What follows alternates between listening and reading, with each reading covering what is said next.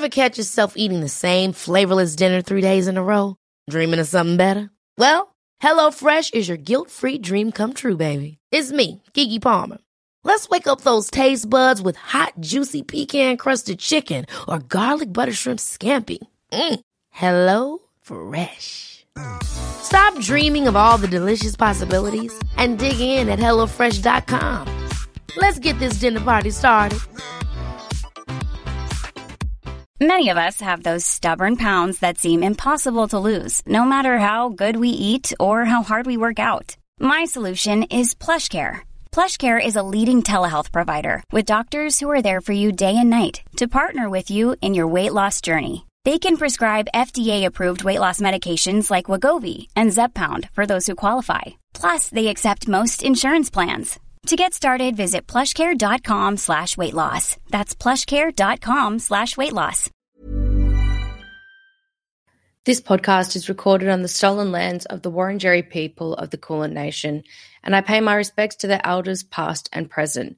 I extend that respect to Aboriginal and Torres Strait Islander peoples listening here today. Sovereignty was never ceded. It always was and always will be Aboriginal land.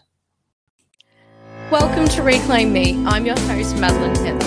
Reclaim Me is a true crime podcast told by those at the centre of those crimes, the victim survivors. The general public often hears stories of victim survivors through the lenses of perpetrators or the media, and we're changing that narrative here. These interviews are raw and honest, so a word of warning is necessary as discussion and topics may be triggering or distressing for some listeners, so please use your discretion. If you need help or support, please see the suggested resources in the show notes of this episode or contact your local crisis service. Hi fam, and welcome to another episode of Reclaim Me. Before we get stuck into today's episode, I wanted to do all of the regular reminders at the beginning. Please go onto Apple Podcasts or Spotify or wherever you listen to podcasts and make sure that you subscribe, rate and review. It really does help people find this podcast so much, and I really want to encourage you to do that as a Christmas present maybe to me. Outside of that, on Facebook, you'll also see that we have a Survivor Support Network. Now, this is a place for people who have lived experience all over the world to connect and join with each other. We're going to be doing some events at the end of the year. They will be online, and if you are in Melbourne, Australia, then you will be able to come potentially if you're interested and join us for a brunch or a cocktail. We'll see what we decide at the end of the day. But for now, let's kick off with the amazing Jared, who is coming to us all of the way from Sydney. Hello and welcome to Reclaim Me. My name is Madeline Heather, and today I am joined by Jared. Jared is an Australian. He's from Sydney. Jared is a Polished Man ambassador and a Samson peer support worker. I want to say welcome, Jared, and thank you for being with us today. I'm so excited to have you on the podcast, and we were just having a little chat before we started about a number of our passions and the connections and everything that we have. But before I guess we get too deep into that, do you mind telling the listeners just a little bit about who you are? Yeah, sure. Yeah, as Mad said, my name's Jared and I'm from Sydney. I don't do this for a living. I'm an architect by day, which I enjoy, but which is also a pretty hard job at times. But a good one for keeping the brain active, and at times for keeping your mind off things that you don't need to be thinking about. I'm in my early 40s, no kids, no family. I think that's part of my story. I'm probably relates to part of my history, unfortunately. But both things which I would have liked to happen, but which have been a bit harder to come by along the way. Yeah, so I live with my best mate in a city, Sydney. But you do have family around you. You were just saying you've got 7 nieces and nephews. So there's a lot of family and support. We were just talking about how much we love our nieces and nephews. Yeah, they're amazing. The older, six of them, the oldest is a girl and the youngest is a girl, and there's 4 boys in between.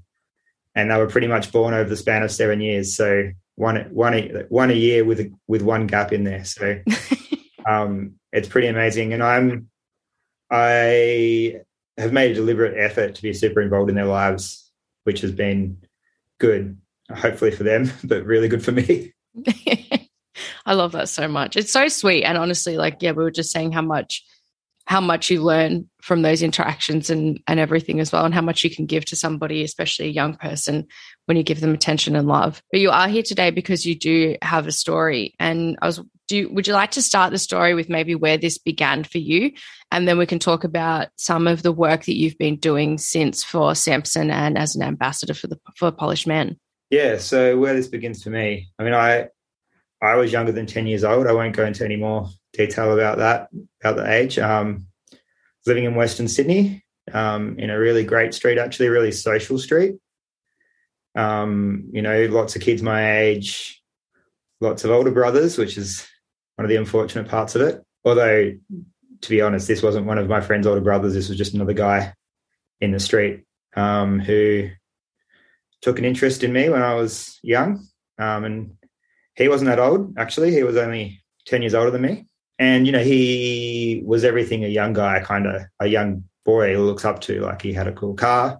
It's actually not a really cool car, but at the time I thought it was a cool car. And he had a girlfriend and, you know, he was finished high school as far as I could tell. I don't know. At the time he had a computer, which was pretty rare when I was a kid. And so, yeah, I guess I wanted his attention. You know, as most young kids love any older guy's attention.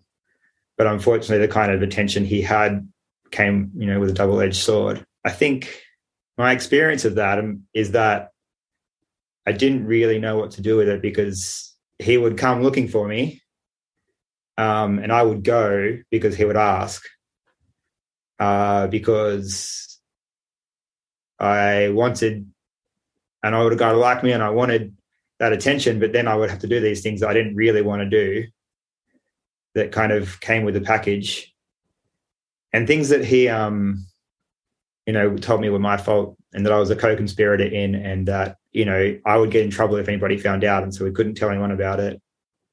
You know, all of the normal grooming things, and then, you know, the age-old story really that we know, that you hear, and that's all of it. That's what it was. But it leaves you with a lot of guilt. Because it's like, you know, it sounds like, I'm glad that you said the word grooming, because, you know, you're so young and suggestible at this age, but you're right. When you hit that kind of age where somebody's treating you like an adult and they're really cool and they've got this kind of bravado about them and everything, it's alluring to a child, and you're not really sure what is happening.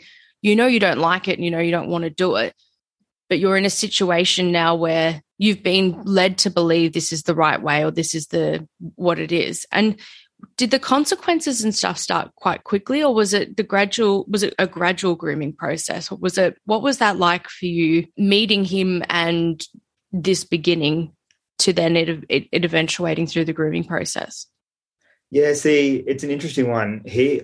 I don't remember the first time. Like, I couldn't tell you what the first time was. I remember so many incidents, but I think he was just part of the life of where I lived. Like I said, he wasn't one of my friend's older brothers. I want to make that really clear, because if, you know, he was in a family where, you know, all of the children were older, not one where there was children my age and up, because there were kids I hung around with who had older brothers.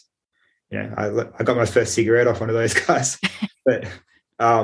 that it wasn't, you know, that was okay compared to what he gave me. But yeah, so I don't really know what the process was, except that I knew who he was, and they lived right behind us, and we knew they were, and they had this big aviary in their backyard that, you know, we loved because it had all these cool birds in it, and we used to watch that. And, you know, my uncle's a scientist who worked in weed and plants, but loved birds, and my dad loved birds. So I think, you know, there was some curiosity about all that for us, and we grew up out in nature camping and in the bush and all that stuff. So, you know, and certainly, like, I'd been over to the house before because his father would let us, you know, would once or twice let us into the aviary, you know.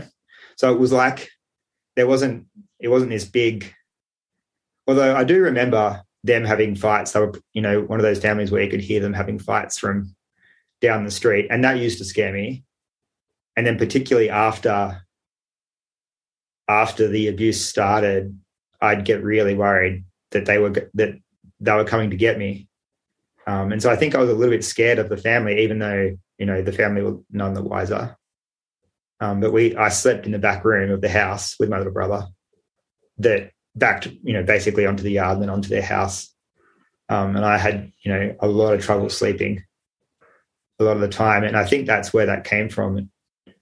You know, I don't know what my parents thought.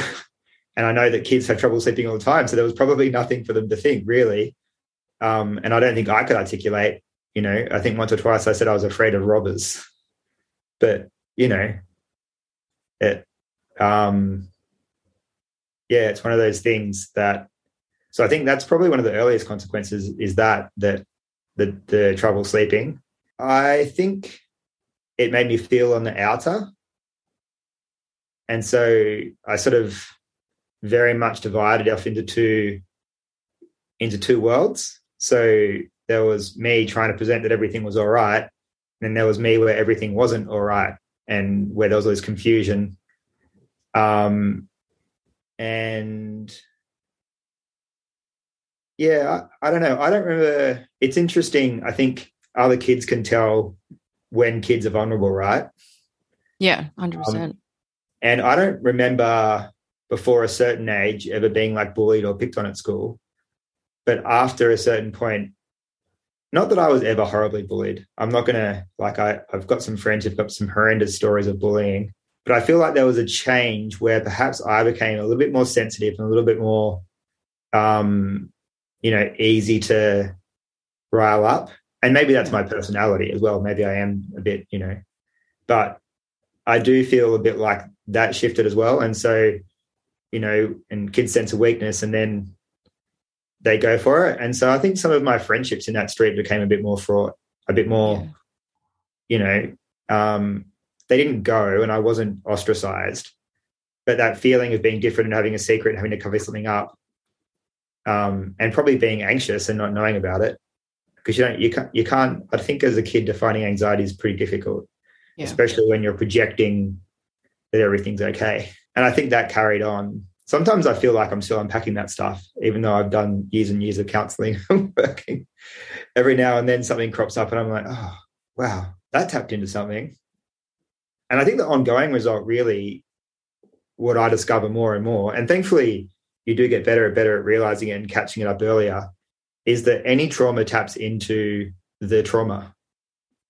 I feel like you could describe trauma a bit like a well. And once you've got this well of trauma that's started when you're really young, you can approach it in two ways. And until you deal with it, you're like capping it and pushing it down, and there's this pressure that builds up. And then I've definitely dealt with it in that I've, you know, as soon as I told my parents, they had me in counselling. That was at 17. I've done, you know, a lot of work on myself in counselling with people, with friends, you know, a lot of reflection, which has really helped me to deal with it. And then at some point you kind of have to put the lid on the well and you don't have that pressure building up anymore, but you can't always be vulnerable. You can't always have it open. And so you have to, I guess the other way I describe it is now my trauma lives in a box that I can take down and I can open up. I can show you bits of it and I can talk about it, but then I can put it back in the box and put it on the shelf. And it, you know, it used to be that it was this chaotic cupboard, which you were trying to squeeze shut, change analogies here, but, and the door was always threatening to open, but you didn't want anyone to see it. But you had to deal with all the time. And so, but sometimes something happens and the box just falls off the shelf and pops open. Yeah.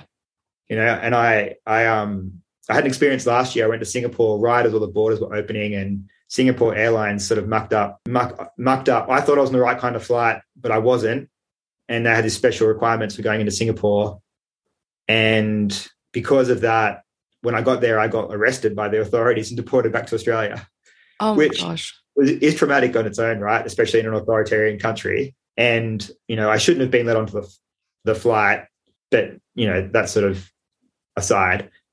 But it really tapped into trauma and tapped into a part of my trauma because I think I'd moved away when I was 10. So, and at some point before that, when he'd pursued me in public, so it had always been at his house. He'd said, hey, come over to my house. And I'd gotten a bit wise, so I'd stopped hanging out in my backyard as much. And I was hanging out in the front in the street, you know, away from where he was, away from where he could say, hey, come over. Because if he asked, I would go. That's the thing about it, that I think that's one of the things about the guilt, right? If he asked, I would go, even though I didn't want to. Yeah. He came out into the street. And I feel like this was the last time, to be honest, because he tried it on in the long grass at the end of the street where there was a nursing home looking down and my friends were over there. And I was like, I was not having a bar of that.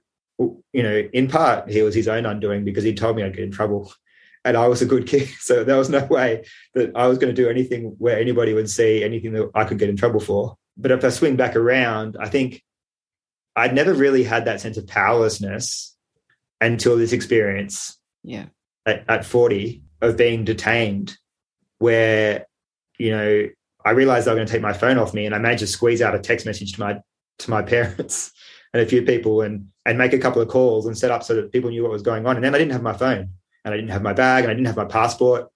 I didn't have anything. And I was meeting a friend there and I did actually manage to get home to Australia a couple of days, get some things in order and get back. But it was a horrible trip because I spent the whole time scared. And what I realised was that it tapped into a part of my trauma that I hadn't really had to tap into, and that was like real powerlessness, because in some senses, you know, I have had a pretty privileged life. I've got great parents. I've got great extended family, very secure home. I'm a white guy in Australia where, you know, things get handed to you on a platter in a way that doesn't to other people. You know, I appeared to people like things were pretty good. And so I hadn't really been confronted with that loss of power, with that loss of ability to do anything, which was obviously a component of what happened when I was younger. And I dealt with so many other things. And to realise that there was this thing that I'd, you know, and and how much that tapped into that was, you know, in some senses, I guess, really interesting to me and really fascinating, but also really traumatic. And so 100%. It's that well, and even now still when something comes up that's sad or upsetting, I'll start out talking about the thing, you know, with whoever I'm sort of debriefing with, or if I speak to my psychologist, which, you know, thankfully I don't have to do very often anymore, but I end up talking about my childhood trauma. And, you know, I probably should actually talk to a few people about this, but from my sense is that for a lot of us, that's the same, that the trauma all taps back in. And so you get this little, you know, small T trauma, which everyone faces everyday traumas, like, you know, you lose a job, you have a breakup, you have a fight with someone, you know, you could call it trauma, you could just call it life, right? Like, you know, or slightly bigger ones like being arrested in the Singapore airport. If they're big enough, they tap back into that and all of those emotions come out. And so it's not a constant fight anymore, but it can still be a real up and down fight against those feelings, guilt, inadequacy, shame, all of them, like the trio. Yeah. And it's just this like incredibly suffering trio. Like the moment you've got all three, you're, you know, it's an uphill battle. But You're right. All roads kind of lead back that way. And it's the ripple effects on the pond of what one trauma can do or multiple traumas in a certain time frame can do, as in your case. And this is something that I've been discussing extensively with a number of different survivors as well. And a lot of people specifically are really trying to unpack things like their religious trauma. You know, you've been told your entire life to feel shame about this and to feel hatred for yourself about things like potentially your sexuality or whether or not it was your fault that you were sexually assaulted, or, you know, shamed into saying you can't say sex, therefore you can't talk about your assault, and having to deal with that. And a lot of people have spoken at length about their inner child. And I don't know, I thought it was a bit of hooey to start with. When someone's like, your inner child, I just like, oh. Like the term didn't resonate with me. Yeah. And then when I started to have these experiences, and it is so powerful when you actually think about yourself at the age that you were, and actually have empathy for yourself and try and work on what that person at that time, that child was feeling and thinking, and giving that person empathy when I had framed it in my mind like that, that's when it became incredibly powerful. Yeah. Look, I agree. I remember when my psychologist first started talking about the inner child, or doing the thing where you sit in one seat and talk to yourself and then sit in the other seat. I don't know if you've done that. My gosh, I hated it, but it also works. And I think that empathy for the inner child is, you know, it doesn't resonate with me a heap, but I have had to learn. At one stage it did, like I got it and it was helpful. And then probably as I've done that work, I've kind of put it down again. It's not something I need to continually pick up. But as my nieces and nephews are around the age where what happened to me happened, the thought of something happening to them is just, you know, so devastating. Like it's a really hard thing to think about. And, you know, I think they're safe. And obviously my brother and sister are very aware because, you know, they're aware of my situation. So they know what to look for, I think, and how to, and people are just much more aware. I think that's one of the difficult things. You know, no one talked about it when I was a kid. You never saw anything about it in the news. It was, you know, it was under the carpet. I don't know. I'm not my parents, and I've got to be careful not to speak for them, or you know, they've got their own story that arises out of this and their own trauma that comes out of my trauma. But I don't know that they necessarily would have really had the clues or the knowledge to think about that even happening. Yeah. You know, because it wasn't something that was talked about. And I remember the change. I remember when I was 13 or 14, I saw something on the news and I was like, that's when I started to connect the dots. And why I think I'm so passionate about having the conversation, because I was like, there's something about this that resonates, these stories on the news, and I wanted to see them. And then I realized that's because that was me.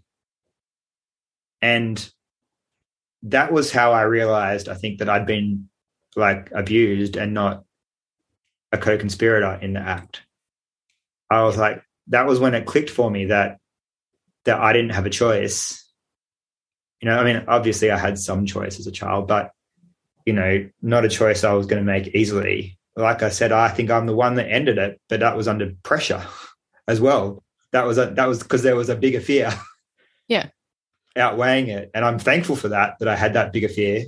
Yeah, realizing that, and then over the next few years just processing that myself and coming to terms with it.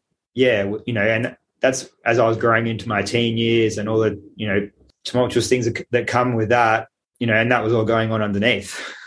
Yeah. Still no one knew about it, but I was starting to process and starting to put bits together. And this is where I'm incredibly grateful, because I was in a situation where I had an amazingly stable home life, you know, and my parents are fantastic and always have been. I mean, they haven't stuffed me up any more than anyone else's parents have anyway. You know, I was close to them, although I think one of the things it did was put a barrier between me and my parents that they could probably sense was there, but also maybe not. And I knew it was there, but maybe not. And it was because they didn't know what had gone on and I couldn't tell them. So there is that chasm that this experience puts between you and everyone in your life. But I'm really grateful that it started to be on the news. You know, sometimes now I hate that it's on the news because I'm like, it's triggers everywhere. All day, every day, there's triggers for this kind of thing. But yeah. I'm really grateful that it was on the news that time, because I saw it and understood it and started to put my picture together. And then when I was 16 or 17, I went, you know, to my first party where I had some older friends, so they bought the grog, and there was a group of us that used to hang out and we were very, very close. It was me and my best mate, his older brother, his good mate, and his younger sister who was my age. And she went to a girls' school, so she blew off her steam with us on the weekend. Yeah, the five of us were really, really, you know, probably a little bit too tight at times, you know, when you get groups of people like that. We caused some angst for the people around us. And people, you know, I think people felt left out as well, to be honest. We went to this party and I just... You know, I didn't understand grog really. My parents drank, but I've never seen my parents drink too much. And it was the first time I really got drunk. I remember the cops turning up to this party and me trying to be like, trying to tell them everything was okay. Obviously, I was just off my face. But that's where it all came out, because, you know, I was a sad drunk. So in the end, I got really upset and I started running in front of cars. And thankfully, it was like a quiet street. It wasn't a busy road, so cars could, you know, like it.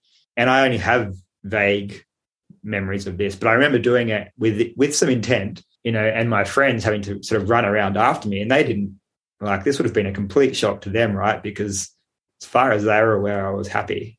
And I just remember ending up in the gutter with, like, my best mate just holding me and just, like, crying and, you know, just getting it all out and telling him what happened, you know, and he was probably having his first experience of being drunk as well. So I can't imagine, you know, what it would have been like for him. And obviously we haven't revisited that night too many times. But the flip side to that is that, you know, we had the same family friends and he was like, well, you've got to tell your mum and dad, or you've got to tell these people. And so I went and told them and they said, well, you've got to tell your mum and dad, and we can come with you if you want. And so, you know, I immediately had support in place. Yeah. Which I'm incredibly grateful for. And as soon as my parents found out, they were reading, they were researching. And I think in the early years, they were like a step ahead of me every way. Whenever I was concerned about something and spoke to them about it, I had some kind of revelation that, or some kind of distress. They were like, yes, we were expecting this. And I was like, okay, right. So that was pretty amazing. And they got me into counselling, and I had a really great counsellor. And then from the age of 21, another counsellor, another psychologist who I still speak to if I need to. She's amazing. So it's that's a 20-year relationship we've had now. She kept me alive in my 20s. It was as simple as that. I think another suicide attempt, like a serious one, when I was 19, struggling with a girlfriend. I'd done the wrong thing and felt a huge amount of guilt for it. And I told her about it. She was very upset, obviously.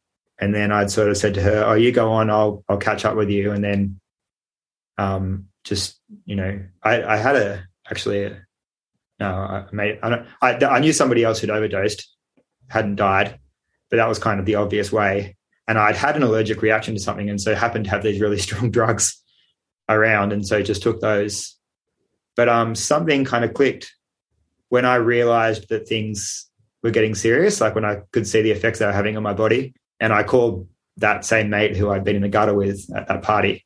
You know, this is 3 or 4 years after that, and probably 3. And he came over and, you know, took me to hospital and sort of sorted me out. And I made a decision at that point that I wouldn't do that again.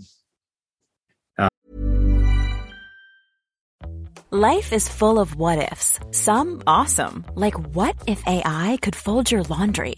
And some, well, less awesome, like what if you have unexpected medical costs? United Healthcare can help get you covered with Health Protector Guard fixed indemnity insurance plans. They supplement your primary plan to help you manage out-of-pocket costs. No deductibles, no enrollment periods, and especially no more what-ifs. Visit uh1.com to find the Health Protector Guard plan for you. Hey, I'm Ryan Reynolds. At Mint Mobile, we like to do the opposite of what Big Wireless does. They charge you a lot, we charge you a little. So naturally, when they announced they'd be raising their prices due to inflation, we decided to deflate our prices due to not hating you. That's right. We're cutting the price of Mint Unlimited from $30 a month to just $15 a month. Give it a try at mintmobile.com/switch. $45 up front for 3 months plus taxes and fees. Promo rate for new customers for limited time. Unlimited more than 40 gigabytes per month slows. Full terms at mintmobile.com. Ready to pop the question? The jewelers at BlueNile.com have got sparkle down to a science with beautiful lab-grown diamonds worthy of your most brilliant moments. Their lab-grown diamonds are independently graded and guaranteed identical to natural diamonds, and they're ready to ship to your door. Go to BlueNile.com and use promo code LISTEN to get $50 off your purchase of $500 or more. That's code LISTEN at BlueNile.com for $50 off. BlueNile.com, code LISTEN. Many of us have those stubborn pounds that seem impossible to lose, no matter how good we eat or how hard we work out. My solution is PlushCare. PlushCare is a leading telehealth provider with doctors who are there for you day and night to partner with you in your weight loss journey. They can prescribe FDA-approved weight loss medications like Wegovy and Zepbound for those who qualify. Plus, they accept most insurance plans. To get started, visit plushcare.com/weightloss. That's plushcare.com/weightloss. And I never have, which I don't really know where that came from, because the temptation's been there. And, you know, the idea of wanting everything to just stop has definitely been there. But I think that experience, coupled with my psychologist who just kept me hanging on, was what kept me going. And, you know, architecture is an incredibly difficult degree, and I progressively did better and better throughout the degree. Like, I'm probably not naturally talented, but it was what I'd chosen and I just stuck at it. Then in my final year, I couldn't handle the pressure anymore. I just collapsed under the weight of it. I'd gone, you know, at 22 or 23, quietly off by myself again. I don't know why, independently, without telling anyone, to the cops, and started the conversation, you know, with the police about pursuing charges and making a statement. And so that was going on for years with no one knowing about it, just my counsellor. My parents didn't know, you know, until... And it took the cops 5 years to get it together. It was a historic case. It always got shunted to the side when there was something more urgent for them to be dealing with. And that's not me having a go at the police, because the police I dealt with were amazing. There's one particular detective who I gave all my statements to, and he was just fantastic. And I had his phone number. Like, I could call him. Like, he was just, you know, in a professional capacity, but still, he was great.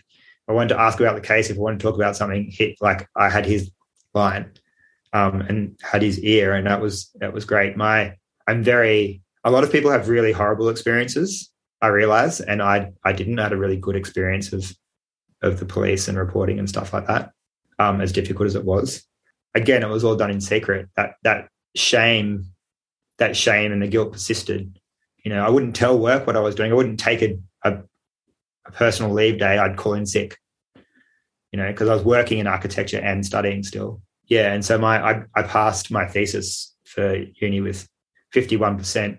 And I think the only reason I got through, I presented 2 days before Christmas, and, you know, I think that they just all knew me and they knew I could do it. And they knew that this was some kind of anomaly.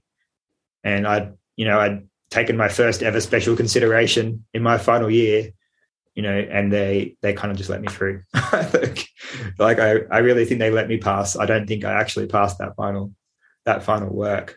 And, you know, I'm grateful for that as well, to be honest. I'm grateful that at times along the way there's been things that have happened that have just eased the load. And I don't think, you know, none of them, aside from me having a special consideration, no one knew what was going on. They knew enough to kind of know where to let things slide a little. Yeah. Which is good. I wasn't dealing emotionally with what was going on in my 20s or in my early 20s. Every time I saw my psychologist, and, you know, at times it was weekly, fortnightly, you know, like, it was always about life. It wasn't about what happened.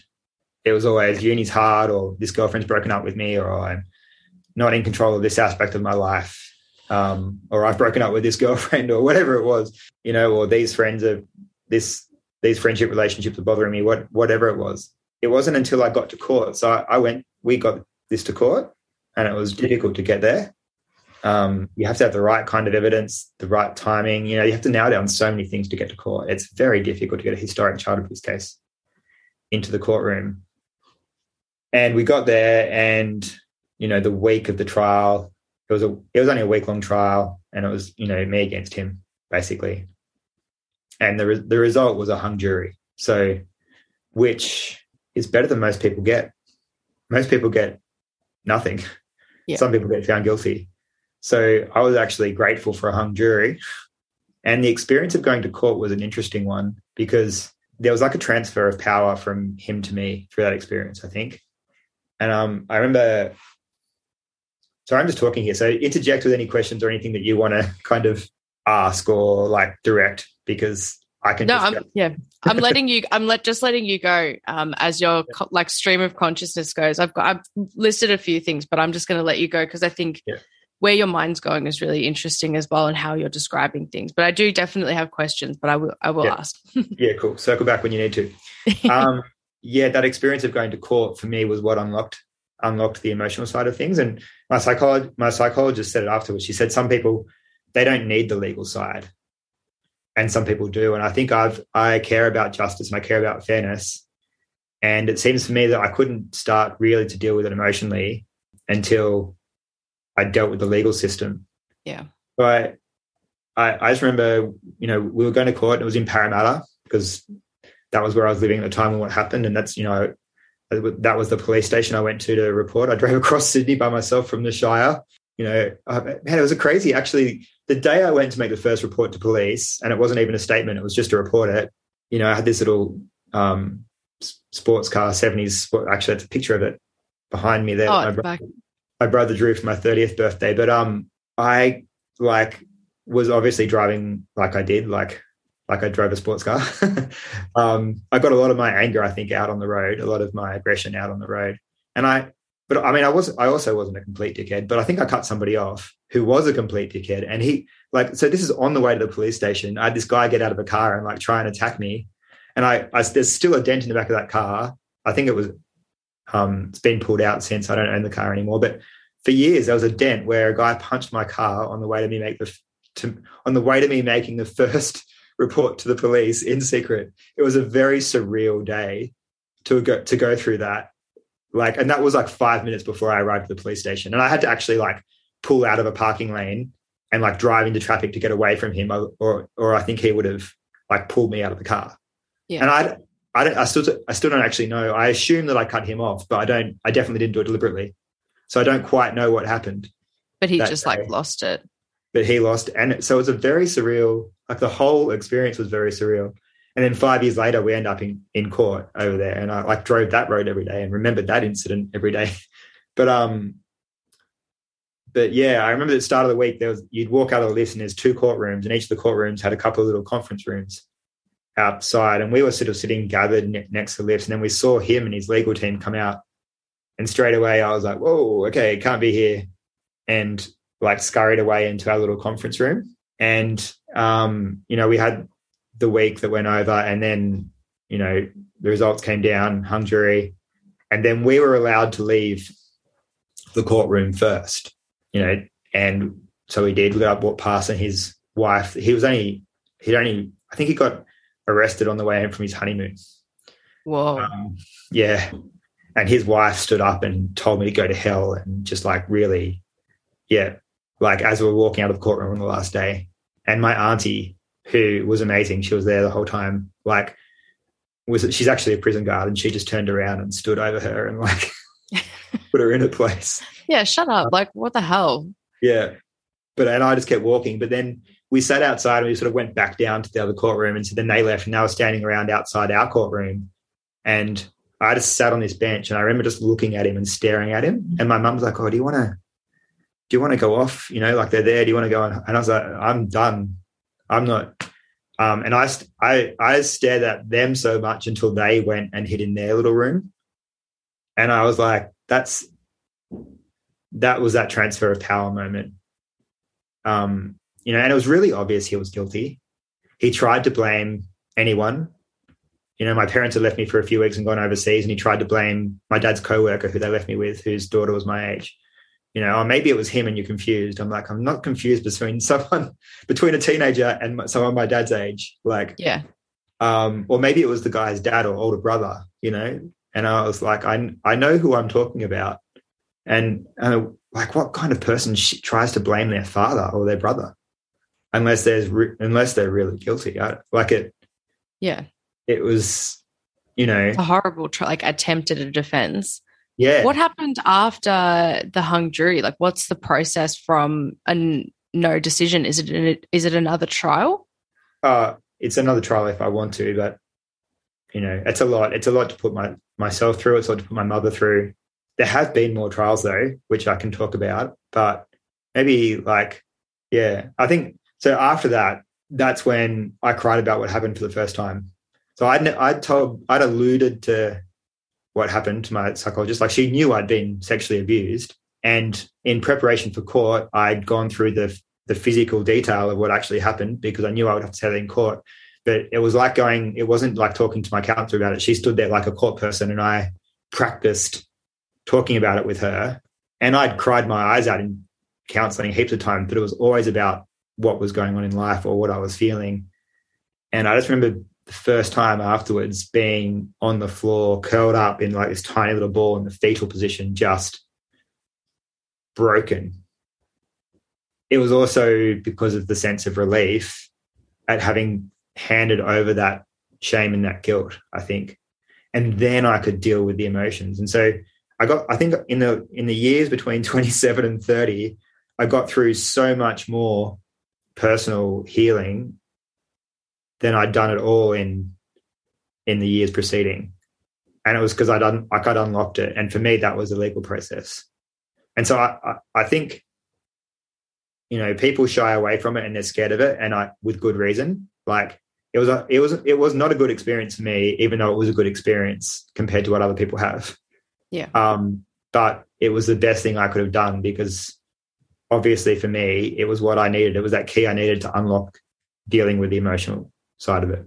I mean, it makes complete sense. And I like the way that you've characterized that, because it is like, you know, like you spoke before about how much power and control he held over you and how much that loss of power has come with you for a very long time throughout your life as a part of the trauma you have to deal with.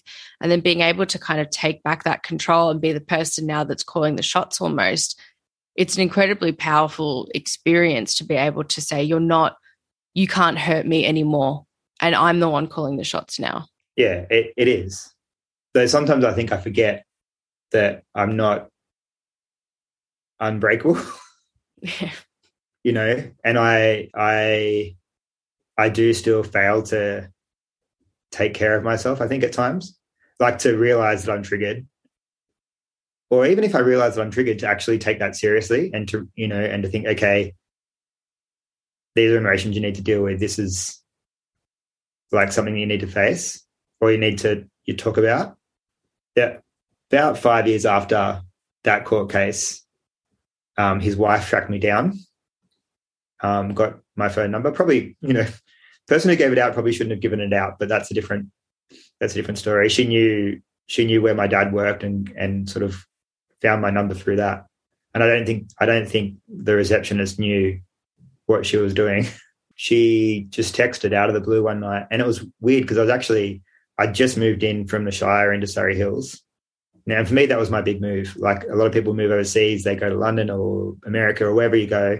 The biggest I could manage, the furthest I could be from my family was to move in, you know, 40 minutes away, because I knew I still needed them close. I think I knew I was still unpacking things in my life that I would need to be around them for.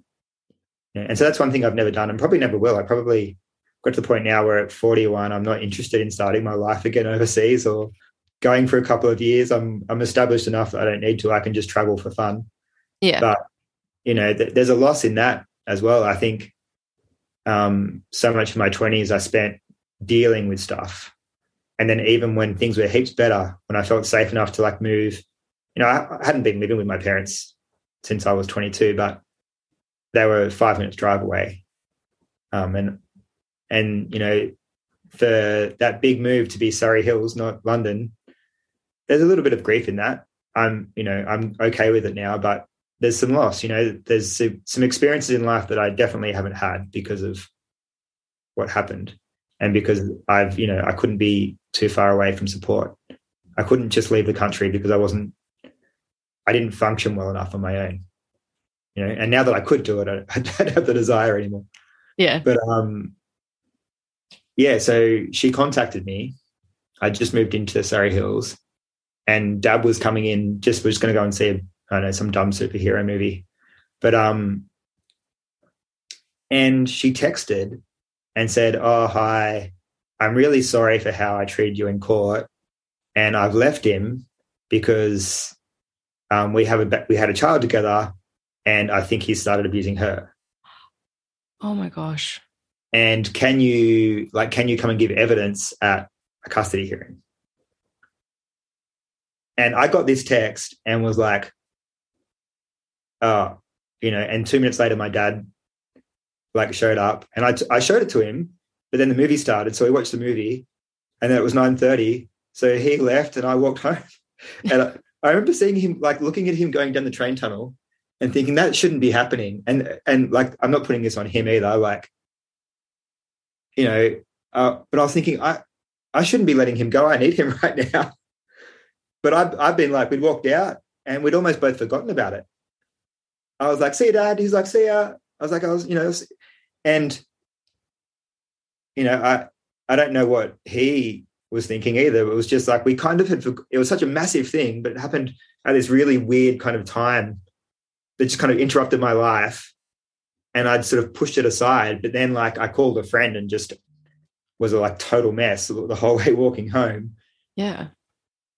Because, you know, and it really just intruded back into my life again, you know, in a big way, because then I had 5 months of prep, like of waiting for this court case to happen with the custody hearing. And, you know, she was not a well woman either. And she broke rules. She would call me when the police had told her not to. She, you know, she'd try and have conversations. Me being me would try and like hear her out and like, look, you know, sympathize with her, but then also say, we can't be talking about this thing. We can't be talking about that thing. Like trying to keep these lines clear where, yeah, it wasn't very good. Trying to enforce some kind of boundaries. Yeah. And it kind of sounds like, you know, after the hung jury, if you've made a decision that for now you're okay with that and you've done your part, you're trying to move on, it's almost like, are you going to not go to a custody hearing to protect another child?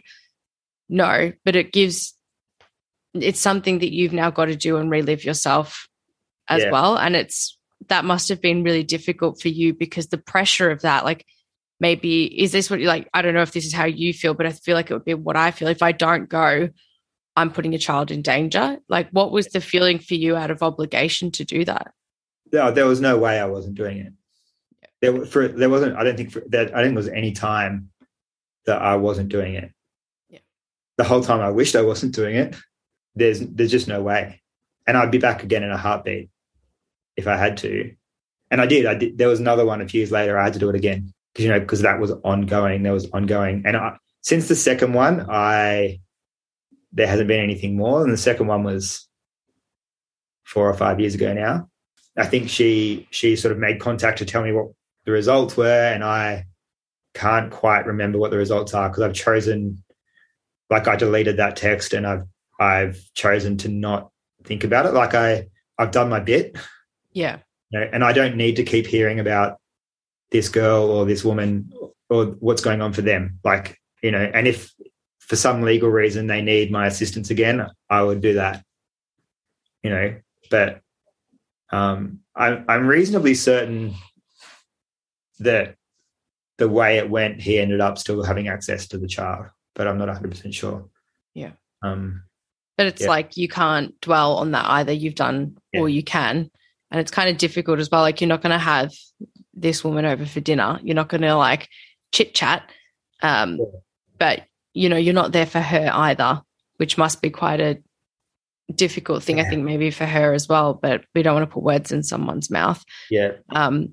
But it sounds like, you know, this offender, this dude, has a propensity for young children, and has for a very long time. And I read some, information recently that was talking about sexuality and things like that, and how it's really solidified between like the ages of 16 and 19. And I think that was quite shocking for a lot of people when that data came out, because you kind of think you've got this really long-term perception that a pedophile or somebody with a propensity for attractions to children of any aged child, prepubescent, post-pubescent, would be this like old creepy dude, you know, like they're portrayed in the movies kind of thing. But to think that an offender can be quite young to begin with, you know, the data is suggesting that, you know, they've solidified that as something that they're interested in from a very young age.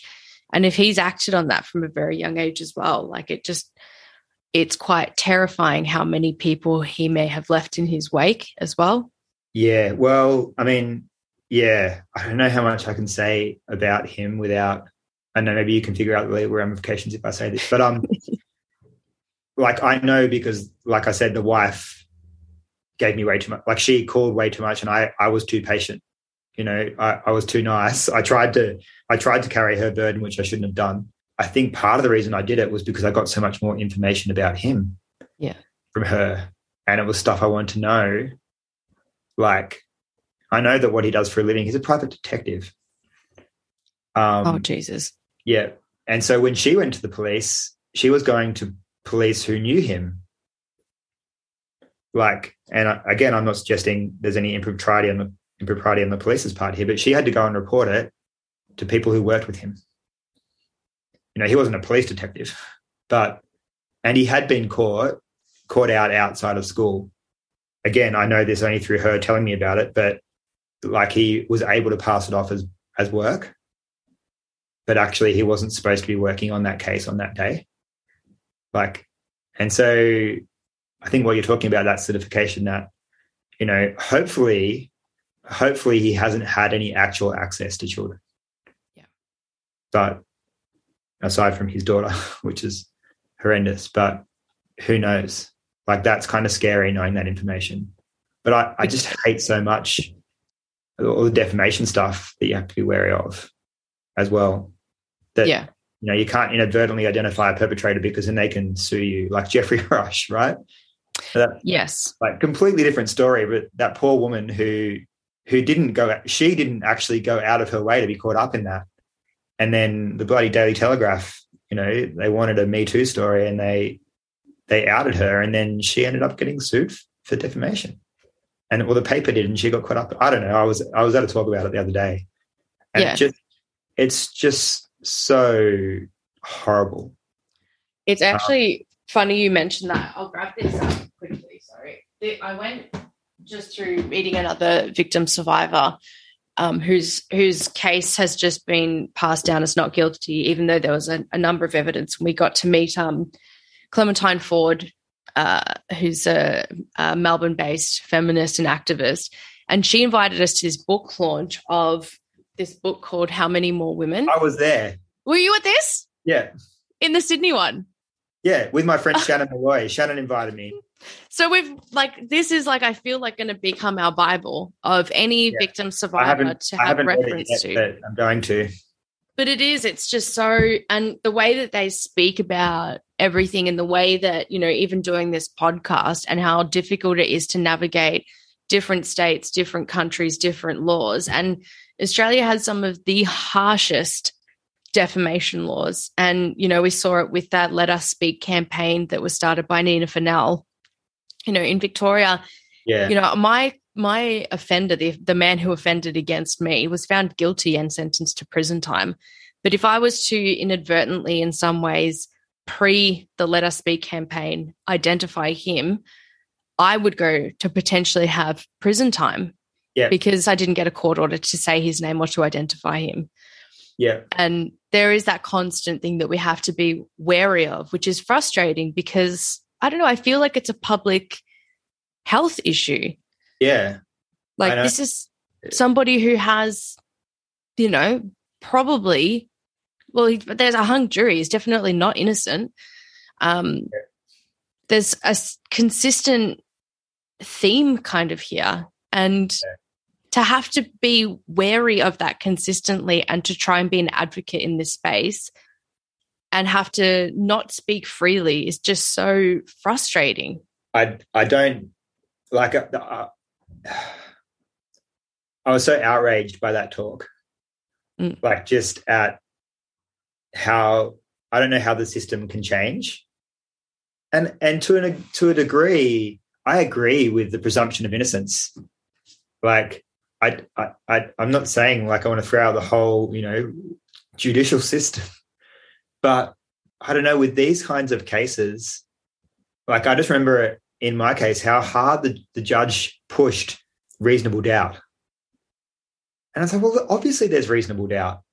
I understand how two people probably couldn't convict. You know, I know the number because the foreman was quite distressed and she said it when she shouldn't have. You know, but, you know, and, like, the trauma that the jury has to go through as well. Like, I watched the faces, and there were people my age, you know, in that, like, Not that I feel bad, but I felt for them hearing what they had to hear. Yeah.